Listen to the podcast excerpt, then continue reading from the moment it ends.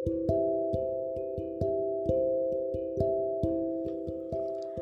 kawan kuda, apa kabar kalian hari ini? Semoga kalian semua berada dalam keadaan yang sehat dan pastinya tetap semangat. Hari ini kuda akan bercerita tentang hidup yang selalu tentang pilihan. Entah kita akan memilih menjadi baik atau menjadi kurang baik.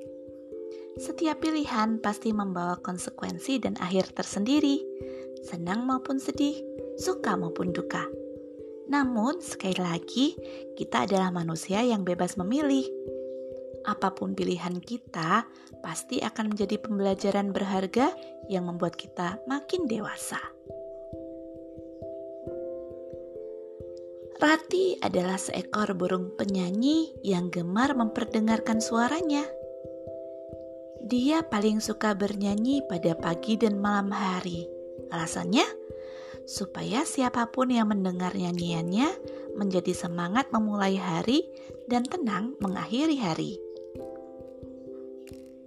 Suatu hari, Rati merasakan ada keanehan pada lehernya. Sebuah benjolan muncul di sana.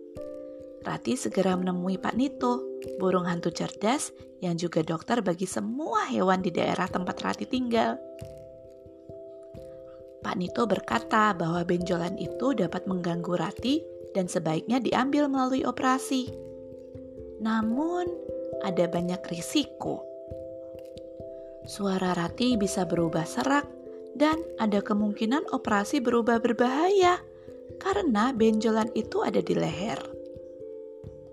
Ada dua pilihan, membiarkan benjolan itu di sana dan merasa terganggu selamanya atau mengambil risiko, dan menyingkirkan ketidaknyamanan.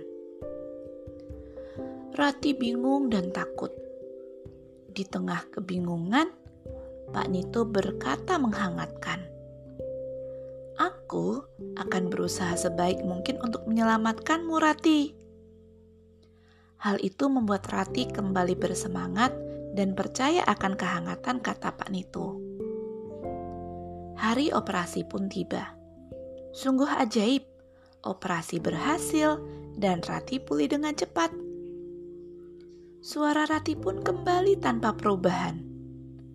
Rati bersyukur, Pak Nito bersyukur. Sejak saat itu, Rati semakin sering menyanyikan lagu untuk menyemangati semua hewan di daerah itu. Dia percaya mujizat terjadi bukan tanpa alasan. Dia percaya dia harus membalas budi kepada Pak Nito dan semesta dengan cara yang mampu dilakukannya. Bernyanyi sebaik mungkin. Nah, kawan kuda, apa yang mungkin terjadi bila Rati tidak memilih untuk dioperasi? Hmm, pasti lain cerita ya.